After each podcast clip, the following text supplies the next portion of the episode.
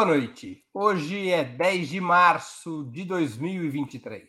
Está no ar mais uma edição do programa Outubro. Outubro é apresentado ao vivo de segundas às sextas-feiras a partir das 19 horas. Cada edição com um trio fixo de convidados, homens e mulheres, que representam o que há de melhor na análise sobre os acontecimentos nacionais e internacionais. Hoje teremos a participação de Maria Caramés Carlotto, professora de Sociologia e Relações Internacionais na Universidade Federal do ABC, em São Paulo. Vitor Marques, também professor da Universidade Federal do ABC e diretor de desenvolvimento da revista Jacobin Brasil. E Valério Arcari, historiador e professor titular aposentado do Instituto Federal de Educação, Ciência e Tecnologia de São Paulo. Em nome de Opera Mundi, eu cumprimento os três convidados. Também informo que faremos o possível para repassar a nossos analistas eventuais perguntas da audiência, com prioridade aquelas realizadas por membros de nosso canal no YouTube ou que forem acompanhadas por contribuições através do Super Chat e do Super Sticker. Feitas as devidas apresentações, eu passo a primeira pergunta da nossa noitada. O presidente Lula, segundo o noticiário dos últimos minutos, decidiu manter o ministro das Comunicações, Juscelino Filho, após reunião realizada na tarde de hoje, 6 de março, e apesar da forte pressão em contrário da presidenta do PT, inclusive publicamente, a presidenta do PT, Gleisi Hoffmann. Como vocês interpretam essa decisão? Com a palavra, Maria Carlotto. Bom, boa noite, Breno, Vitor, Valério. Espero que o Dirceu volte logo né, para a nossa bancada. Não porque o Vitor não seja bem-vindo, muito pelo contrário, é uma das pessoas com quem eu mais gosto de discutir, mas porque o Dirceu, né, porque ter o Dirceu com a gente de volta vai ser muito bom. Bom, dito isso, é... veja, Breno, eu acho que os... a chave para interpretar essa decisão né, do, do Lula foi dada pela posição é, recente do União Brasil, né, é, dando um sinal de que, na verdade, desta manutenção dependia o seu apoio. E mais, né, de, da, da fala do Lira de que o governo Lula não tem ainda a maioria para aprovar as reformas econômicas de que precisa. Então, eu estou citando esses dois fatos para dizer que nos últimos dias, esses partidos de direita que vinham se alinhando à base do governo Lula deram sinais muito claros de que vão cobrar mais alto é, do que parecia o apoio a medidas básicas do governo. Então, eu acho que por precaução, num primeiro momento, Lula decidiu manter. É, como eu, então, assim, eu interpreto nessa chave, eu acho que de, da, da tentativa de manter um apoio mínimo no Congresso. Agora, a pergunta, eu acho, a análise fundamental que precisa ser feita é por que, que o governo depende tanto assim desse apoio de partidos de direita no Congresso. Eu acho que isso tem a ver com uma tática, é, ou se vocês quiserem, até uma estratégia da esquerda brasileira dos últimos anos, né, de apostar muito no jogo institucional, muito mais no jogo institucional do que numa mobilização é, político-cultural na sociedade brasileira o que torna muito frágil a sua posição. A gente tem força, né? ainda que é, não tão grande quanto gostaríamos, para disputar o executivo, mas quando a gente vai para a disputa do legislativo, que é né, esse, esse embate institucional, a gente tem muito menos é, poder de chegada, vamos dizer assim, né? muito menos pegada. E aí o resultado é que a gente fica muito dependente desse tipo de negociação, a ponto de ter que manter um ministro que a própria presidenta Glaze diz que é insustentável, que defende a sua é, saída, como você falou. Então, eu interpreto como um, uma, um, uma, um, como o fato do, da esquerda brasileira estar refém, né, excessivamente refém de uma tática muito institucional, muito baseada no, na luta parlamentar, nas eleições e menos numa disputa cultural e política de mais longo prazo. Muito bem. Com a palavra, Vitor Marques. Bom, primeiro prazer estar aqui de novo, né? O outubro é composta, né, por um trio fixo e eu que apareço vez por outra em, nos programas aí tapando os buracos. Agora, mas sempre um prazer estar aqui com a minha colega e amiga Maria Carlota, com o Valério, estar discutindo com vocês. Para mim, Breno, o Juscelino Filho concorre com o Múcio como o pior, a pior indicação ministerial do governo. Eu já tinha a, minha avaliação sobre o governo Lula, na última vez que eu tive no outubro, foi muito positiva, você deve lembrar, ganhou nota 9 o governo. Né? Mas justamente um dos lugares que eu apontei, onde, digamos assim, a, a insuficiência era mais gritante, era na questão comunicacional. E o, o Juscelino Filho é um baita problema, porque é uma figura completamente fisiológica, que está negociando, como se negocia no Centrão, né? O, os espaços, lote, já está querendo lotear as rádios e tal. Você está reproduzindo os esquemas de poder da, da aristocracia né, mais atrasada brasileira. E, e, e é evidentemente um culto. Né? Acho que as, as investigações vão avançar nesse sentido, mas já dá para ver muita coisa estranha aí na relação deles com, com os cavalos, por exemplo, como a gente já tinha mencionado. No entanto, o governo Lula é um governo de coalizão, é um governo de coalizão ampla, e a esquerda não conseguiu maioria no Congresso. Então, para mim, por mais desagradável que isso possa ser, eu entendo que há necessidade de negociar, negociar com os partidos aliados, os partidos com os quais nós não temos muitas convergências ideológicas ou políticas, mas que tiveram ou na campanha ou vão ser necessários agora para a sustentabilidade do governo. Nesse sentido, eu dou minha confiança ao presidente Lula para ele executar o que ele considera que é a melhor forma de garantir a governabilidade e a relação com o Congresso Nacional. Com a palavra, Valério Arcari. Atenção, Valério. É, boa noite a todos. Bom, hoje, é, Breno, é dia 6 de março, não 10 de março. 6 de março, é, é verdade. 6 de março. É, nós temos que, pelo menos, oferecer a confiança àqueles que nos acompanham de que nós sabemos em que dia estamos. Né?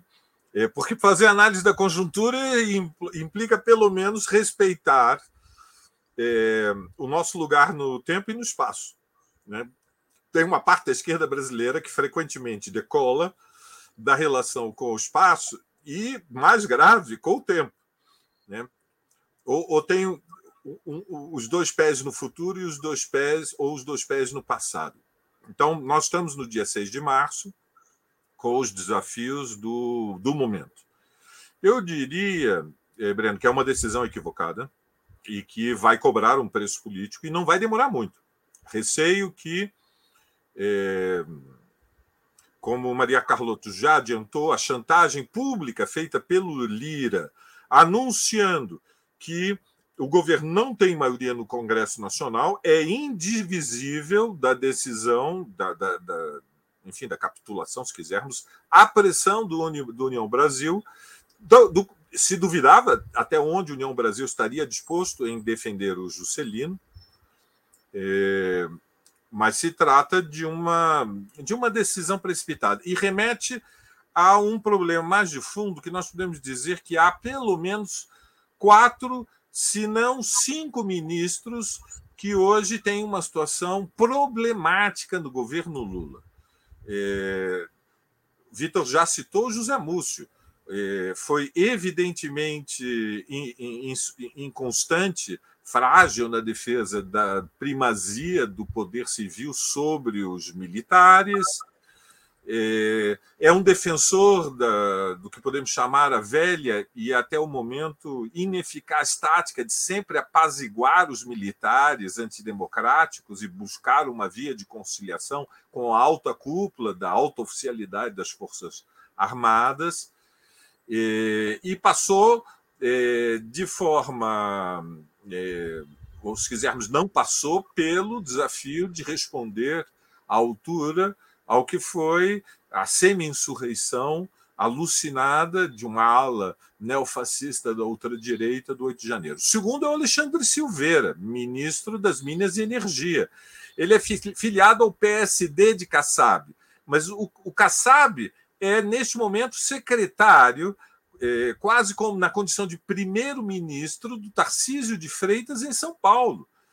É, ele tem insistido em nomear bolsonaristas escancarados, autoconfessados bolsonaristas para cargos importantes, até nas diretorias, nas diretorias da, da Petrobras, no segundo escalão da sua própria pasta. É, o terceiro é a Daniela do Vaguinho, a ministra do Turismo, que é também do União Brasil, partido do Juscelino, vem da Baixada Fluminense, é, atingida logo nos primeiros dias do governo Lula pela denúncia de que seu grupo político tem ligações com as milícias no Rio de Janeiro. E, finalmente, nós temos a situação do, do Juscelino. O Juscelino é, não tem nenhuma familiaridade com a área das comunicações e, e tampouco tem na sua história qualquer compromisso com as bandeiras mais moderadas de democratização da mídia comercial no Brasil. E, e, portanto, a sua numeração obedece unicamente ao cálculo que Maria Carlotto é, citou, ou seja, a ideia de construir uma governabilidade que assenta num pacto eh, dentro do Congresso Nacional, onde, evidentemente, não, não, não poderia haver um terreno mais desfavorável senão o Congresso Nacional, em função do que foi o desenlace do resultado eleitoral. Eh, a extrema-direita elegeu mais de 140 deputados federais. E, evidentemente, o destino do governo Lula ele depende fundamentalmente da sua capacidade de produzir mobilização política, social, cultural, artística, ou seja, uma intervenção pública, polêmica, que escolhe as batalhas que são essenciais. Nesse sentido, algo interessante foi o confronto do Lula com o Roberto Campos Neto em torno do tema do, da política é, da taxa Selic e que, é, e que oferece possibilidades. Não há outra maneira senão testar. Nós temos agora a convocatória do 8 de março, dia depois de amanhã, que é o Dia Internacional da Luta das Mulheres, e temos o 21 de março. 21 de março, é, Breno, é o, a data é, construída pela Frente Brasil Popular e pela Povo Sem Medo, com o apoio dos partidos é, de esquerda, o PT, o PSOL, o PCdoB e outras organizações menores, em torno de uma plataforma de reivindicações. E é por esse caminho que é, se pode abrir o, é, uma via para as reformas que são essenciais, a começar pela reforma tributária. Câmbio? Muito bem. Dia 21 de março também é o Dia Internacional da Luta Antirracista. Vamos à próxima pergunta da noite.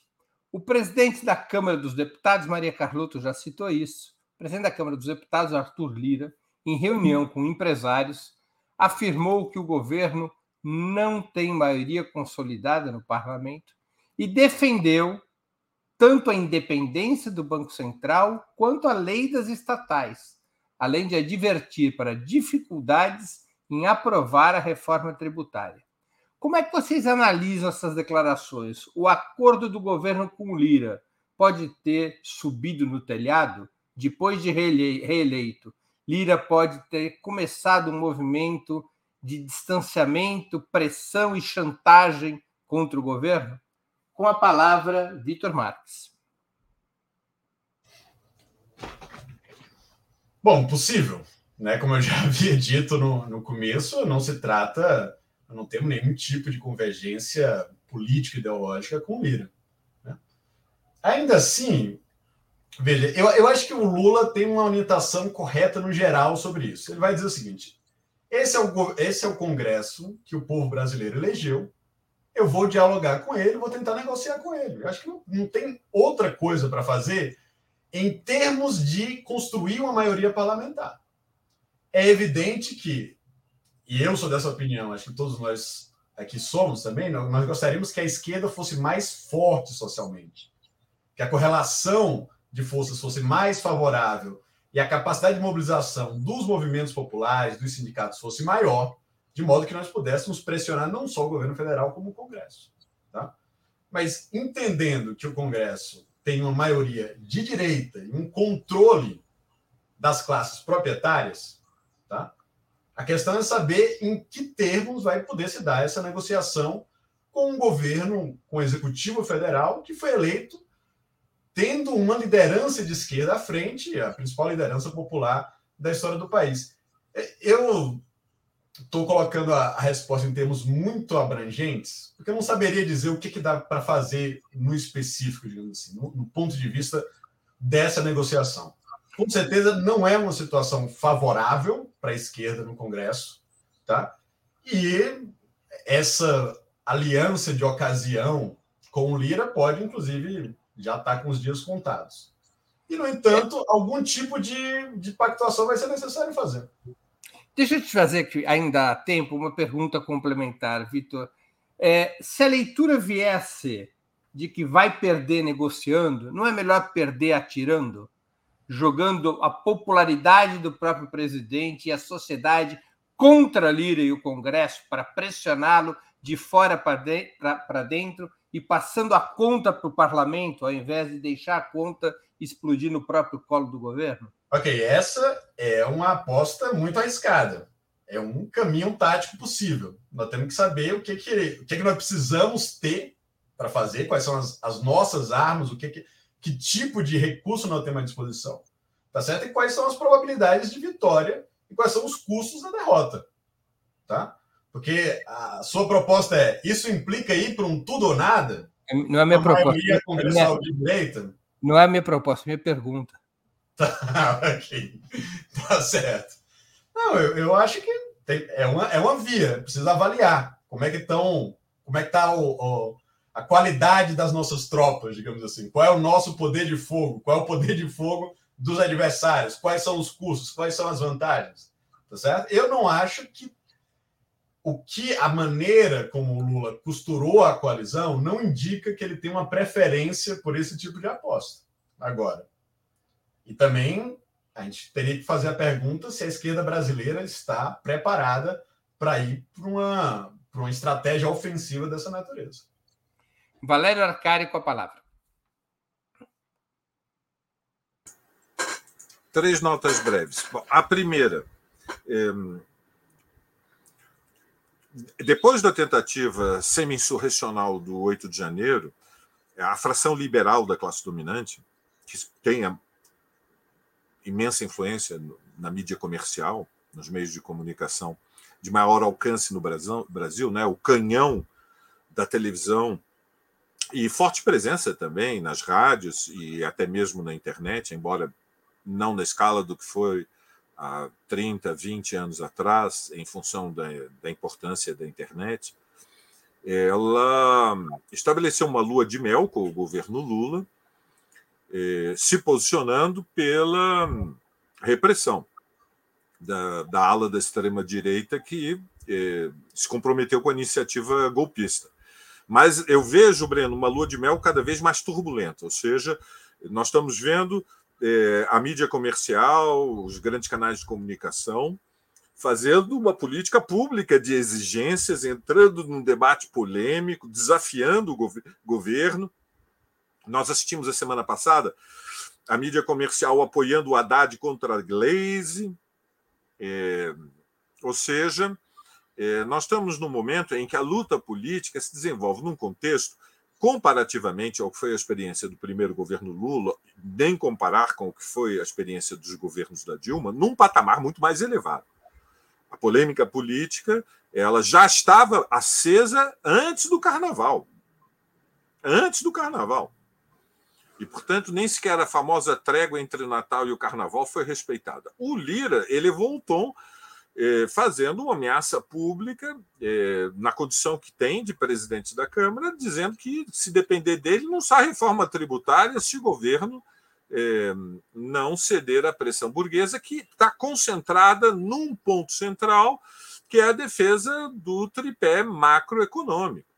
E neste, nestas circunstâncias, a questão fundamental é superávit orçamentário, ou pelo menos redução do déficit orçamentário, porque fazem o cálculo de que o, o Auxílio Brasil, eh, durante a pandemia, eh, os programas eh, eleitoreiros que o Bolsonaro criou para fazer a disputa do processo eleitoral, elevaram o peso da dívida proporcionalmente ao, ao, PIB. Portanto, primeira nota, a questão central é que isto é uma luta séria e seriamente deve ser encarada, ou seja, Lira não está blefando. Lira está fazendo uma chantagem pública. Não há nenhum blefe. Está disposto, se necessário, a medir forças, o que confirma que foi um erro apoiar o Lira como presidente da Câmara e que é, teria sido melhor ter apresentado uma candidatura própria, ainda que sem condições de, é, de ter a maioria. É, a, segunda nota é, o argumento do Vitor é legítimo, ou seja, sempre toda tática política séria está apoiada numa avaliação da relação de forças social e política. Mas a relação de forças, Vitor, não pode ser um álibi permanente. A relação de forças é algo que está permanentemente em disputa. E aí depende da iniciativa. As frentes estão convocando o 21 de março, vão tentar sair às ruas, vamos ver a dimensão do 8 de março, mas o governo tem um papel nisso. Veja o Petro na Colômbia. Ele não hesita para levar adiante a reforma da saúde em convocar as ruas e está medindo forças. E as forças contra-revolucionárias também vão para as ruas. E a Colômbia está vivendo um intenso processo de luta e de educação política. Ou seja, a política invade a vida das pessoas, os destinos coletivos estão sendo construídos a partir de confronto confronto nos limites, evidentemente, das manifestações de rua, da disputa de ideias e, e das polêmicas. Então, é, depende de iniciativa. E, e, e, qual é o problema de, de ir para a ofensiva?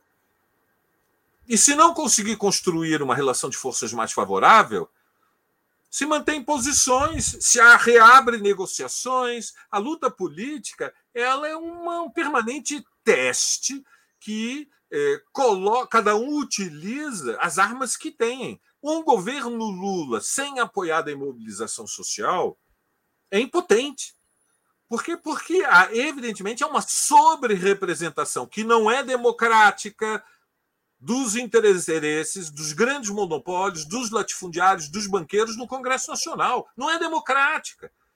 Por quê? Porque ela é apoiada no controle da riqueza é, e da manipulação das frações do Estado que é, estão ao serviço dos grandes capitalistas. Breno, câmbio. A palavra, Maria Carlotto.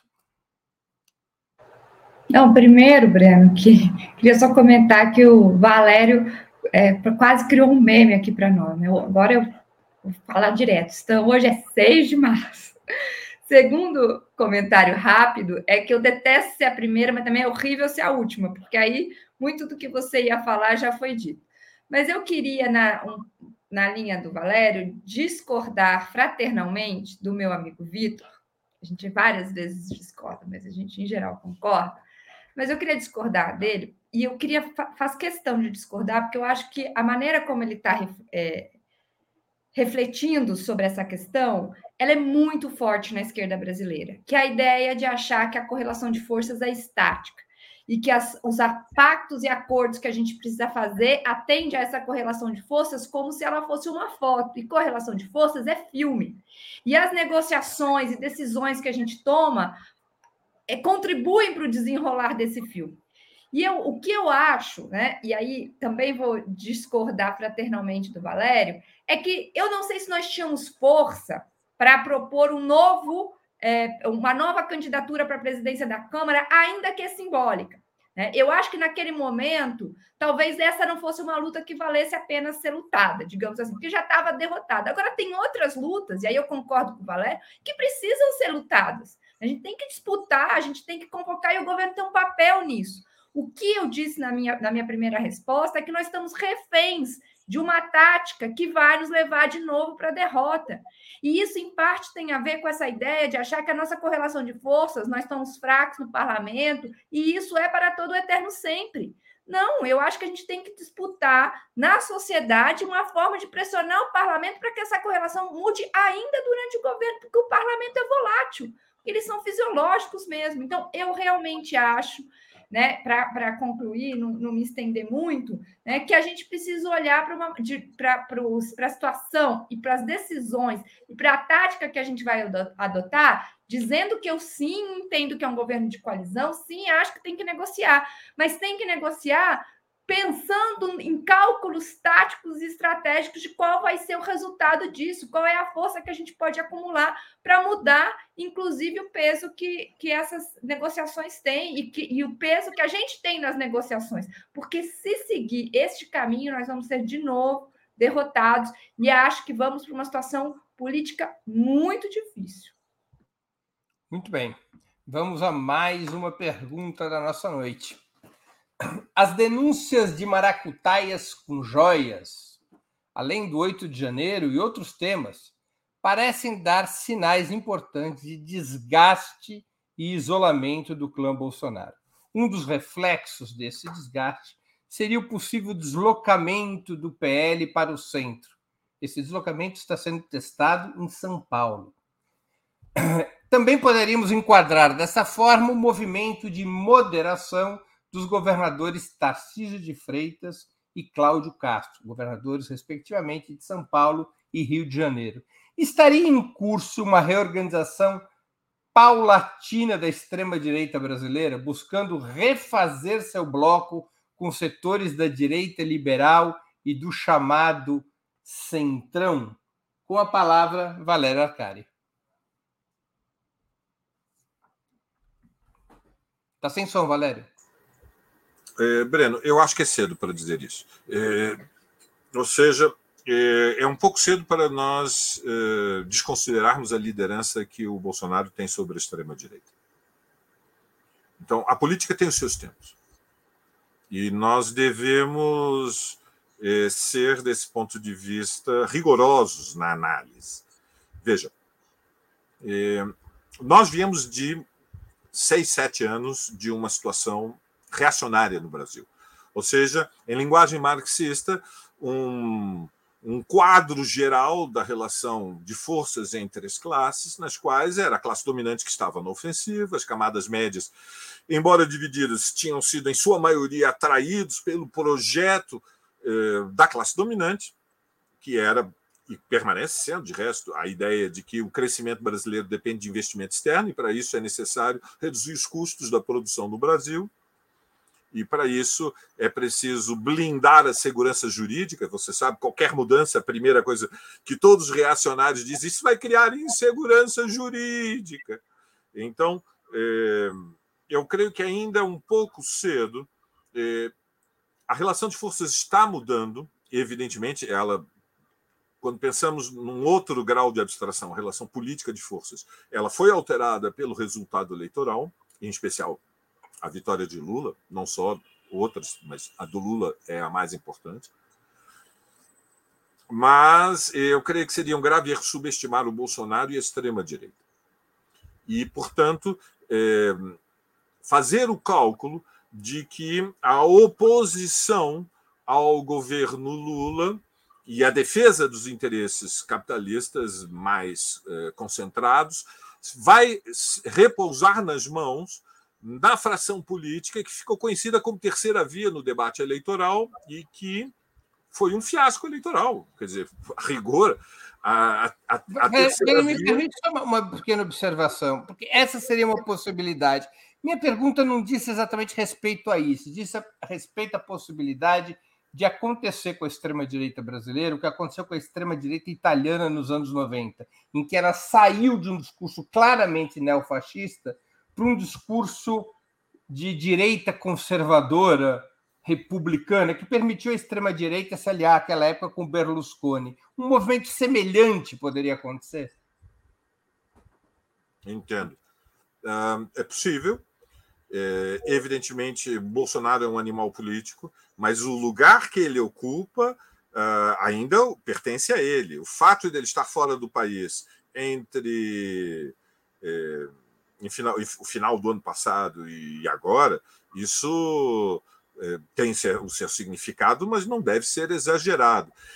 Seria uma opção tática em função da compreensão de uma, de uma interpretação de uma nova realidade, um deslocamento. Mas é precipitado porque o Valdemar Costa Neto, quando ele insinua que é preciso um grande bloco que vai da centro do centro até a extrema direita para derrotar a esquerda e a candidatura Bolos para a prefeitura em 2024, ele ele não, não, não fala em nome do Bolsonaro. E o Valdemar, como vocês sabem, o boy de Mogi das Cruzes, não pode ser levado muito a sério, porque não tem liderança política real diante de nenhuma fração burguesa mais importante no país. É um aventureiro político que controla um partido de aluguel. É, é uma figura, digamos, é, meio caricata, é, eu diria até meio grotesca, e, e, e, e, portanto, eu creio que é um pouco cedo para é, tirar a conclusão de que esse giro ao, ao centro-direita seria a tática do bolsonarismo. Eu receio que é muito cedo e não me parece que vão por esse caminho. Ao contrário, se vamos trabalhar com a hipótese, a hipótese que me parece mais provável é que Bolsonaro voltando, ele vai tentar colocar ordem na casa reagrupar a extrema-direita, que tem muitas alas, a ala neofascista é somente uma delas, e construir uma oposição feroz, eu diria selvagem, eu diria até apocalíptica ao governo Lula. É, pode ser a pior hipótese, nós, é, mas nós não devemos descartá-la e deveremos nos preparar para os combates que virão. Breno Câmbio. Com a palavra, Maria Carlota. Então, Breno, na verdade, eu acho que esses movimentos todos eram esperados, né? Eu acho que o bolsonarismo, o governo Bolsonaro, ele era a fusão de várias alas, né? Os militares, a direita fisiológica e o que a gente está chamando aqui de bolsonarismo, né? Bolsonarismo raiz, é, que tem, enfim, é, força nos militares, tem força na direita fisiológica, mas tem a sua unidade própria. Vamos trabalhar por hora com esses três para nem entrar nos ultraliberais. O ponto é o seguinte: eu acho que era esperado que, uma vez derrotado o governo, a direita fisiológica tentasse fazer acordos com o novo governo. Né? É, isso está claro, na verdade, desde o início, é, desde, desde, na verdade, da derrota do Bolsonaro, novembro, dezembro, as negociações que foram feitas, e já estava claro que vinha um movimento da direita fisiológica em relação ao governo Lula. Veja que é um namoro bem distante, né? Basta olhar a posição de figuras como Ciro Nogueira, por exemplo. Né? Eles estão ali negociando, mas eles não estão abraçando o governo, mudando, né? Eles estão é, de, é um, um apoio distante, um apoio frio, né? uma aproximação fria. E o bolsonarismo, por sua vez, eu até escrevi isso no final do ano passado, ele só tinha uma saída. Ele só tem uma saída, que é radicalizar. Ele não tem, e, e isso foi antes do 8 de, de janeiro. Né? Para mim, era esperado e acho que eles vão radicalizar cada vez mais. Isso significa que a, que a direita fisiológica e o bolsonarismo não podem se reencontrar ali na frente? De maneira nenhuma. Eu acho que a tendência, como o Valério, é que é, é, é, exista mais na frente, por mais que agora eles pareçam distantes. Claro que o Tarcísio e o Castro vão tentar é, ocupar um vácuo, é, tem outras figuras, é, como o ex-presidente, o general Mourão, o Hamilton Mourão, é, enfim, que vão, o próprio Pazuello, eventualmente, podem tentar ganhar aí algum capital político nesse vácuo. Mas a tendência maior, a meu ver, é a direita fisiológica continuar sendo direita fisiológica, com uma certa distância, e o bolsonarismo radicalizar. E aí eu e, e vou concluir dizendo o seguinte: o fato do bolsonarismo fazer o seu jogo principal fora dessa disputa institucional, que parece ser uma moderação, né? Que, é, e isso tem a ver com a nossa discussão anterior, é parte da força do bolsonarismo. É por isso, inclusive, que ele tem condições de liderar a direita brasileira ali na frente, porque ele faz esse embate ideológico fora do parlamento, na sociedade, na disputa cultural, eles sabem fazer isso. Então, parece que eles estão derrotados e ali na frente eles ressurgem com força total. Então, eu acho que é cedo para dizer que eles estão enfraquecidos e acho que não é a probabilidade maior. Acho que o bolsonarismo ainda tem muita, muitas vidas no jogo. Vitor Marques com a palavra. Olha, a extrema-direita é uma força social e política real no Brasil, capilarizada, com capacidade de capacidade mobilizatória, com convocatória e tem uma base sólida. Se ela se radicalizar, como a Maria parece apontar e o Valério também indicou essa direção, eu acho até que é a melhor hipótese é a melhor hipótese, porque isso criaria de alguma maneira uma disputa pela hegemonia do próprio campo da direita, manteria o campo da direita mais fragmentado, mais desorganizado, o que permitiria até o próprio governo Lula capturar alguns elementos dessa direita fisiológica para estar tá na sua base. Eu acho que isso, a, o grau de polarização e o grau de instabilidade na política, que são marcas de 2013 para cá, eu acho que vão, vai continuar. Tá? Mas eu gostaria de ver uma direita dividida numa espécie de guerra civil para saber quem vai liderá-la. Porque isso daí nos permitiria, inclusive, pegar alguns fragmentos da direita para manter como base de apoio. Eu acho que a tese do, do Breno, para mim, é muito mais preocupante, porque se a direita fisiológica, a direita liberal, se afasta do governo Lula por um lado, e a, a extrema-direita vai para o centro por, por outro, eles podem tentar se constituir grande campo anti-esquerda para derrubar o governo. E nessa possibilidade, têm, é, é, possível derrubar o governo. Se o, o centro, a centro-direita, converter com a direita, com a extrema-direita e ter uma unidade de ação. Eu acho isso perigosíssimo, é o que eu gostaria de evitar. Tá certo? Dito isso, eu não posso terminar a minha fala sem antes remeter à discussão anterior, porque me foi imputado uma posição que não é a minha. Eu não acredito que a correlação de forças é estática. Eu já escrevi, inclusive, muitos dizendo que esse não é o caso, criticando essa compreensão e até o, o que eu identifico como um taticismo exagerado na esquerda brasileira. Mas ainda temos que discutir qual é a nossa estratégia. Como é que nós vamos construir poder? Para onde nós estamos apontando? Entrar em disputas voluntaristas por princípio ou para marcar posição, isso daí eu sou contra. Tá? Nós temos que saber, indo para a batalha, sabendo o que, é que nós temos a ganhar, o que nós temos a perder dela, quais são as probabilidades. Feito esse cálculo de acúmulo de força de longo prazo, a estratégia que eu defendo é, inclusive, uma estratégia de intensificação da mobilização popular para pressionar governo federal e Congresso. Agora, eu preciso saber o quanto essa tese está sendo de fato difundida na esquerda, o quanto ela é dominante e o quanto o nosso próprio governo está disposto a entrar nisso. Porque para ir para o Antártico de desgaste do governo Lula, eu também não topo, porque eu acho que tem uma direita que está disposta, no, no, menor sinal de fraqueza, derrubar o governo, e aí a, a correlação de forças assim, cai para o outro lado de maneira desastrosa. Né? Seria uma, uma tragédia se esse, se esse governo fosse, fosse encerrado antes das eleições. Muito bem. Antes de continuarmos, eu queria pedir a contribuição financeira de vocês para a Opera Mundi. Há seis formas de fazê-la. A primeira é assinatura em nosso site, operamundi.com.br apoio. A segunda é se tornando membro pagante de nosso canal no YouTube. A terceira e a quarta contribuindo agora mesmo com o Super Chat ou Super Sticker. A quinta é através da ferramenta Valeu, valeu demais quando assistirem aos nossos programas gravados. E a sexta é através do Pix. Nossa chave no Pix é apoie.operamundi.com.br. Vou repetir, nossa chave no Pix é apoie.operamundi.com.br. A mais eficaz de todas as armas contra as fake news é o jornalismo de qualidade. Apenas o jornalismo de qualidade coloca a verdade acima de tudo. E esse jornalismo que a Opera Mundi busca oferecer todos os dias depende da sua contribuição, do seu apoio, do seu engajamento.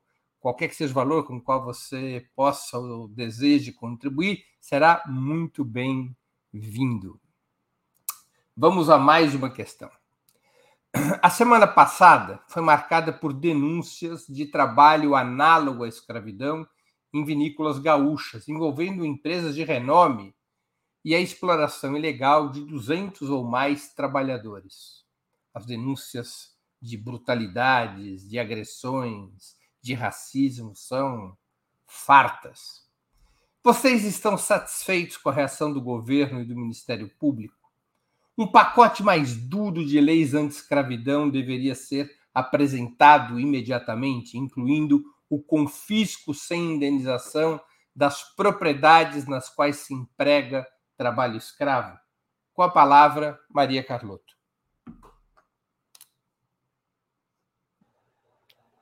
Então, Breno, eu poderia falar horas aqui sobre isso, mas esse é um ótimo exemplo né, de como o governo poderia, no espírito de mudar a correlação de forças, né, agir numa dialética com, esse, com o parlamento, entre executivo e parlamento, ou seja, entre, a, entre o que mobiliza, ou melhor, para ser mais precisa, entre o que mobiliza a sociedade e aquilo que está no parlamento. Né? Esse tema mobilizou a base do governo, os setores importantes da esquerda. Era uma oportunidade de colocar isso em debate né, e gerar uma mobilização. E por que, que eu acho que esse era um bom tema para ser colocado em debate?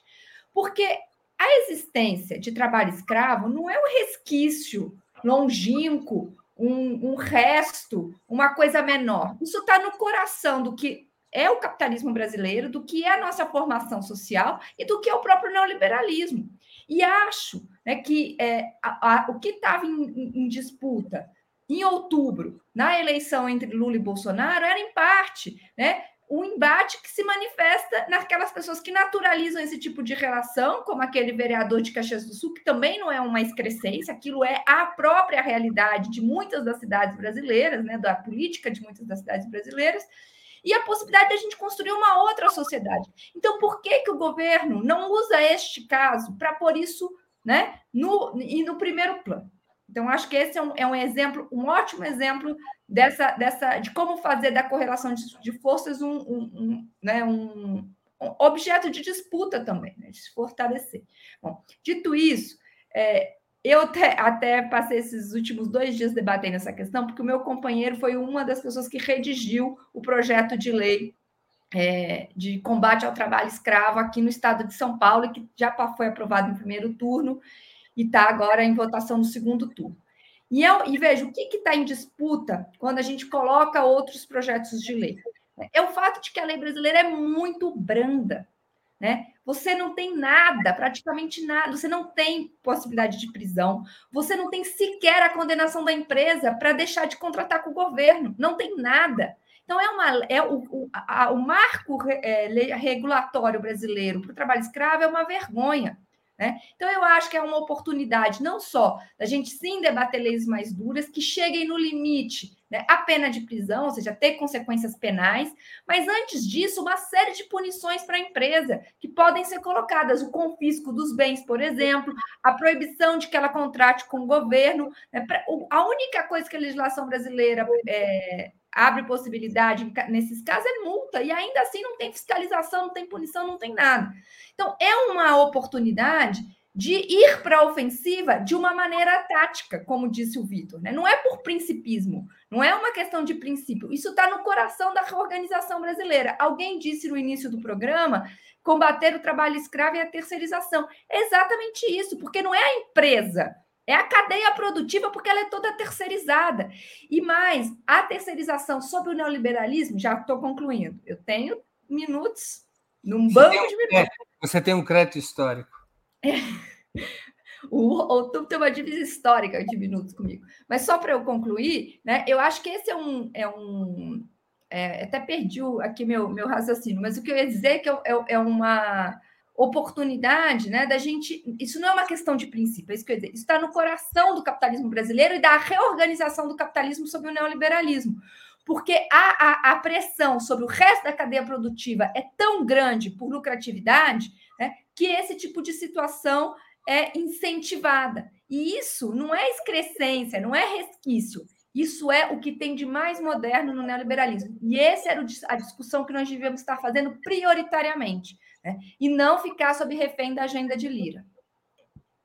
Muito bem. Com a palavra, Vitor Marques. É, eu vou concordar no conteúdo com a Maria, mas talvez com uma avaliação diferente, que eu não acho que os nossos dispositivos, temos o que tem da construção institucional brasileira, é, é ruim para o combate ao, ao, trabalho escravo. Na verdade, muitas das nossas iniciativas foram elogiadas pela OIT, são coisas relativamente avançadas. Por exemplo, a ideia que às vezes se coloca, o, o Safato, por exemplo, defendeu publicamente de maneira recente, o Breno Altman colocou aqui, confisco das terras onde foi, foi encontrado trabalho escravo. Isso não é uma medida radical, isso está constitucionalizado já, está na Constituição Brasileira, que diz lá, ó, no, a, eu até peguei que a emenda constitucional 81 alterou o artigo 243 da Constituição para dizer as propriedades rurais onde forem localizados trabalho escravo serão expropriadas e destinadas à reforma agrária e a programas de habitação popular sem qualquer indenização. É a Constituição Mas brasileira. não foi regulamentado. Não foi regulamentado. E o próprio Bolsonaro falou: enquanto eu vou presidente, não vai ser regulamentado, e uma hora nós vamos ter que rever isso daí, porque coloca em questão a propriedade privada, e a propriedade privada é a base da civilização. Você vê a, a concepção política deles. Né? Então, o Bolsonaro, na verdade, frequentemente atacou os nossos mecanismos legais ou institucionais de combate ao, ao, ao, trabalho análogo à escravidão, com retirando recurso, recurso de 16 para cá caiu pela metade em termos absolutos, tá certo? O, é, não, desde 2003 não tem mais concurso para auditor fiscal do trabalho que, que fiscaliza justamente esse, esse tipo de ocorrência. Né? E frequentemente nos seus, nos seus discursos o Bolsonaro dizia assim: ó, não, me ligou aqui um empresário dizendo que foi lá o Ministério Público encheu o saco dele e tal. Essas leis são contra o empresário. Bom, agora tem um outro governo, né? Governo de frente democrática sob liderança operária do Lula, líder dirigente sindical, já recuperou o Ministério do Trabalho, tá certo? O próprio Dino falou: não, vamos retomar com força total a lista, né? A lista, como é que eles chamam? É, perdão, até peguei aqui a, a lista das empresas, né, que estão que, que, são encontradas, né, são autuadas por trabalho escravo. E, inclusive, o Dino falou: olha, isso não precisa nem um Congresso votar. Por decisão do governo federal, a gente pode decidir que quem está nessa lista não é mais contratado para, para né, não, pelo poder público ou não é mais financiada por bancos públicos. Isso dá para fazer. Eu creio que o governo deve estar tá preparando alguma resposta adicional de maior peso de maior coordenação. Tanto Dino como Silvio Almeida colocaram a questão, né? O, o próprio Silvio Almeida também falou que ele estava né, reunindo aí com a com a Comissão Nacional de Erradicação do Trabalho Escravo, que o Bolsonaro quase eliminou, ela foi dissolvida por um tempo, depois retomada, retomada com poder menor, tá? E o Silvio Almeida falou: olha, isso daí nós temos que retomar de maneira ampla reconstruir o sistema de proteção social aos trabalhadores, que envolve combater a terceirização, desestimular a terceirização e fortalecer os sindicatos, o poder coletivo organizado da classe trabalhadora. Porque também os sindicatos têm capacidade de, de, de fazer esse, esse controle, essa vigilância e de, de, de ativar o Ministério Público nessas, nessas denúncias. Então, acho que o governo pode fazer. Isso daí não depende nem de lei. Tá? O governo mesmo pode preparar um pacote, enfrentamento frontal ao trabalho análogo à escravidão, é, mobilizando os mecanismos que já estão preparados aí, que estão presentes na institucionalidade do Estado brasileiro. Valério Arcari com a palavra. Olha, Breno, a, a rigor, a Bahia ganhou duas manchetes na semana passada é, a primeira foi que a mídia comercial transformou o episódio da ocupação de uma parcela de uma fazenda, de uma fazenda da Suzano na Bahia, é, organizada pelo MST local, é, no pretexto para um escândalo. Denunciou a mobilização de protesto do MST pelo não cumprimento de um acordo de 2010 para o assentamento de 600 famílias numa invasão criminosa. E quis a ironia da, da vida que, na mesma semana, explodisse eh, esse escândalo que é espantoso de que algumas centenas estavam em condições análogas, análogas, análogas à da escravidão, sob vigilância armada, de onde só podiam sair para trabalhar E o significado das duas notícias, é o que eu quero chamar a vossa atenção, é indivisível. É indivisível porque as vítimas sem terra, que são forçadas a migrar dos seus estados no norte e no nordeste para procurar trabalho sazonal no sul e no sudeste, são frequentemente humilhadas e forçadas a aceitar condições de superexploração que são indefensáveis. E ninguém pode acreditar que essa realidade eh, poderá ser superada algum dia eh, sem enormes resistências e lutas. Nenhuma mudança virá a frio. Terá que ser a quente, ou nunca. E nesse tema, neste tema, a esquerda não pode vacilar a esquerda ela está convocada, na minha opinião, a ter uma posição enérgica. Eu, a mim me chama muita atenção, nesse ponto sou crítico em relação à reação do governo Lula, Breno. É, eu sou crítico porque não é, não é razoável que nenhum ministro é, não tenha ido até lá, até Caxias do Sul, ainda mais depois do discurso insano do vereador que responsabilizou o Bolsa Família pela dificuldade de contratação de mão de obra. Né? É, ou seja, é, atribuiu ao povo a responsabilidade pelo fato de que uma terceirizada, uma obscura Fênix prestação de serviço tenha sido utilizada por grandes vinícolas que têm um, um lugar é, no mercado interno, pelo menos, é, e que se beneficiavam da exploração do trabalho escravo. E veja, os dois fatos são indissociáveis. De um lado, o Paulo Teixeira se apresenta eh, diante da campanha de satanização do movimento eh, dos trabalhadores eh, sem terra, como um árbitro das relações da Suzano, e, por outro lado, o, o governo não toma nenhuma iniciativa mais enérgica diante do escândalo que é, é a, a, denúncia do que ocorreu na Serra, da, da na Serra Gaúcha. É, eu quero aproveitar para dizer que a ABJD, a Associação Brasileira de Juristas pela Democracia, lançou hoje um manifesto em defesa da expropriação das terras das empresas que se beneficiaram pelo trabalho escravo. E queria concordar com Maria Carlotto que este é um episódio, né? repito, dois episódios que são indivisíveis entre si. A denúncia da ocupação da Fazenda da Suzano como sendo uma iniciativa criminosa e, e, e a cínica, o cínico pedido de desculpas da vinícola Aurora e das outras duas diante da gravidade do que ocorreu estes dois episódios eles ilustram a necessidade de, é, de sair da defensiva, de partir para a ofensiva. Isso, em grande medida, depende do papel do governo em geral e, em especial, do Lula, que, tanto quanto eu saiba, não sei se estou equivocado, Breno, não se pronunciou. E, e neste caso, é, o silêncio não é aceitável.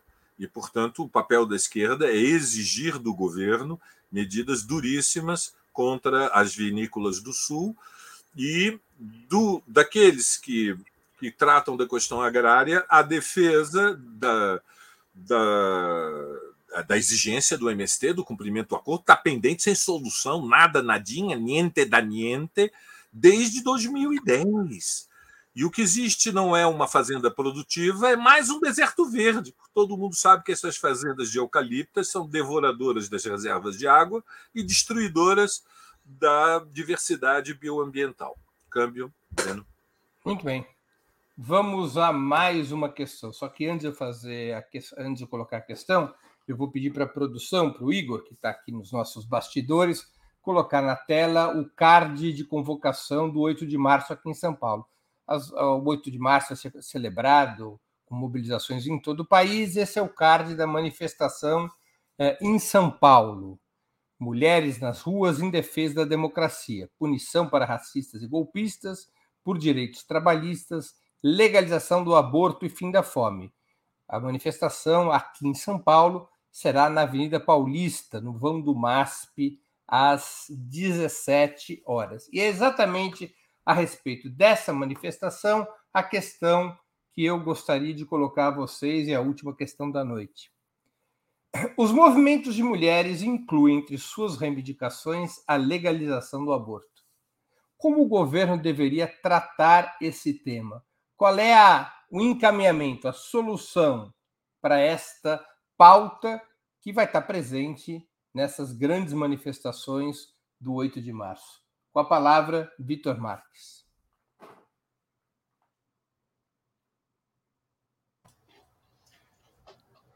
Breno, eu não sei o que, o governo tem que fazer. Eu acho que o movimento social, a esquerda, tem que ir na rua e pressionar a sua pauta positiva. Nosso papel é pressionar o governo, pressionar o Congresso, alterar a correlação de força na sociedade. Bom, daí como o governo vai responder a isso, já não é questão minha, mas nós temos que fazer a pressão, nós temos que estar presente. E eu estarei certamente no, no 8 de março, não sei se encontrarei a Maria por lá, se ela estiver aqui para São Paulo, mas, em geral, a gente se encontra na rua. Não, não tenho muita, muito a adicionar, porque não, não conheço também o tema muito propriamente. Valério Arcário. Bom, o Brasil é um país que, infelizmente, se distingue no mundo pelo fato de que a condição das mulheres é um arcaísmo anacrônico, é uma. As mulheres são. Acabou de sair um relatório é, com números que são é, devastadores de uma violência cujas sequelas são irreparáveis para, a rigor, é, gerações de mulheres e que é, começa a ser é, documentada de forma dramática. E entre as bandeiras do movimento de mulheres, a legalização do aborto é uma das que tem, na América Latina, é, avançado é, avançou em diferentes países e, infelizmente, nós estamos é, muito atrasados. É, e nesse terreno não há é, espaço para tergiversações, ou seja, não, nós não podemos dizer que é uma pauta para o futuro, que é uma luta de longa duração. As consciências não mudam so, somente com paciência histórica. Eu sou defensor é, eh, os, aqueles que me conhecem, especialmente o Breno, né, compartilhamos mais de 40 anos de uma trajetória militante, eh, às vezes mais próximos, às vezes mais eh, distantes, mas eu, eu, eu, sou daqueles que compreendo que a luta política exige inteligência tática, exige articulação de estratégia tática, existe, exige a construção de alianças, mas, a rigor, a bandeira pela legalização do aborto é uma luta é, de saúde pública.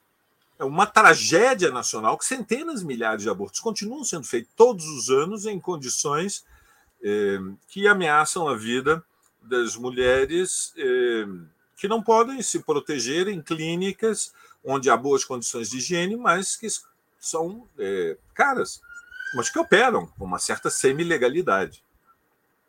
Eu mesmo conheço duas ou três aqui em São Paulo. Portanto, é, não pode ser que a polícia desconheça a existência de clínicas, é, é, porque é mais ou menos público.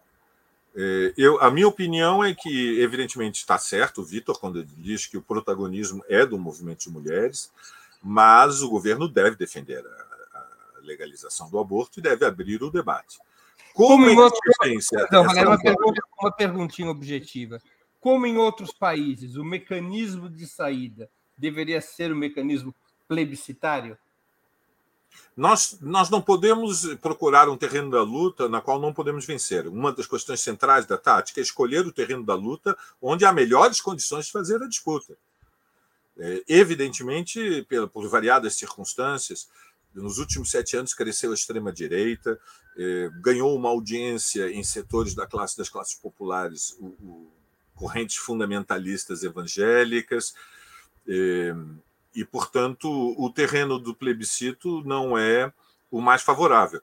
Mas é uma questão de direitos humanos cujo desenlace pode ser mais favorável na justiça.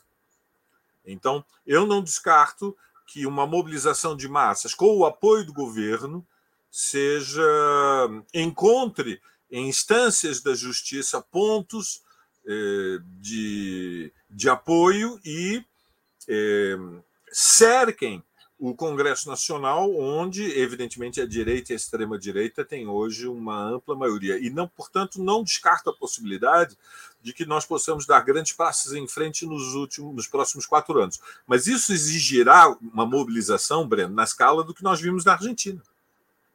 E quando nós falamos na escala, nós estamos falando de centenas de milhares nas ruas.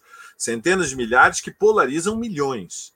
Então, o, o primeiro desafio é fazer as ações ao alcance das forças que nós já acumulamos, porque as ações elas mudam consciências e fazer a batalha de ideias, porque os argumentos também contam. E, e é nessa direção que eu creio que eh, nós teremos, eh, teremos mais possibilidades. O plebiscito no Brasil seria uma armadilha de nós contra nós mesmos, porque seria muito difícil pelo menos por enquanto, um desenlace favorável numa consulta nacional, é, já que não há debate público através dos grandes meios de comunicação, nas televisões, não há um debate público plural sobre o direito ao aborto. É um tema tabu nos grandes meios de comunicação, totalmente oculto.